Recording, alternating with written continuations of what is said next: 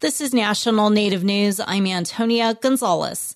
In Guatemala, an unprecedented national strike led by indigenous groups has been going on for more than 20 days. Protests and blockades continued over the weekend as indigenous and other citizens mobilized in support of the president elect. Maria Martin reports.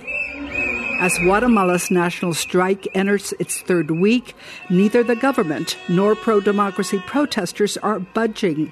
Those mobilizing want the government to drop its efforts to block the reformist president elect Bernardo Arevalo from taking office, while the government wants the protest to stop, calling the blockades, quote, crimes against humanity. In Guatemala City, doctors from the two largest public hospitals joined the protests. One carried a sign referencing the lack of investment in public health, saying, We're here for all those who've lost their lives due to corruption. Meanwhile, the indigenous group 48 Cantones, 48 Villages, says some of its blockades will be lifted, but that protests will continue in the capital. The group's significant role in leading the pro democracy movement is now being celebrated in a song going viral on social media.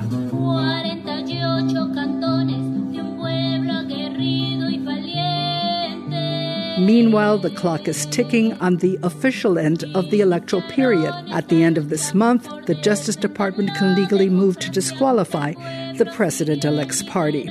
For National Native News, I'm Maria Martin. A northern Wisconsin tribe is in the middle of a major housing development project. In the next year, it's expected to build and renovate 44 homes within the Lac du Flambeau Band of Lake Superior Chippewa Reservation. WXPR's Katie Thoresen reports. Two major housing projects are underway in Lac du Flambeau right now. The Chippewa Housing Authority received $15 million in tax credits to build 20 new homes and renovate 24 others. The new homes will range from two to four bedroom units. The renovated houses will be adding another bedroom and bathroom. Travois has been working with the Housing Authority since 2021 to secure the financing. Brian Schuler is the organization's vice president of housing development who works with tribes across the country. We see a lot of overcrowding on uh, within reservation housing, so um, that was meeting that particular need in terms of those renovations. Um, additionally, um, housing authorities maintain a really large waiting list of households that need need housing. Um, and the new construction was going to be very vital to LDF community. Schuler says the Indian Housing Block Grant allocation hasn't kept up with inflation, which is why tribes like Lac du Flambeau have turned to the Low Income Housing Tax Credit Program. It's the first time in state history a tribe was able to get both of these types of tax credit projects funded within the same year. Jeff Ackley is the housing administrator for the Lac du Flambeau Chippewa Housing Authority there's always a way to improve anything that you're, you know, any community that you're working in and that kind of thing. So, um, it's some some of it has been challenging, but uh, the reward is great. Um, and you know, I think that the whole community and you know, like Wisconsin wins basically, you know, basically for you know affording us the opportunity and putting in for tax credit projects. Ackley says one of the long term benefits is sustaining tribal membership in the community.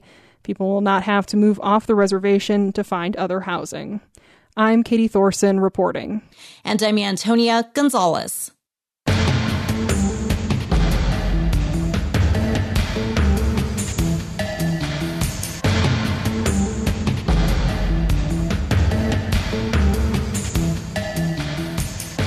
National Native News is produced by Koahnic Broadcast Corporation with funding by the Corporation for Public Broadcasting. Support by Sonosky Chambers Law, championing tribal sovereignty and Native American rights since 1976. From opioids litigation to treaty rights to tribal self governance, with offices in Washington, D.C., New Mexico, California, and Alaska. Sonosky Chambers Law. Support by Drummond Woodsum a full service law firm whose nationally recognized tribal nations practice provides services to tribal nations and their enterprises and to companies that do business with tribes across the country. More at dwmlaw.com.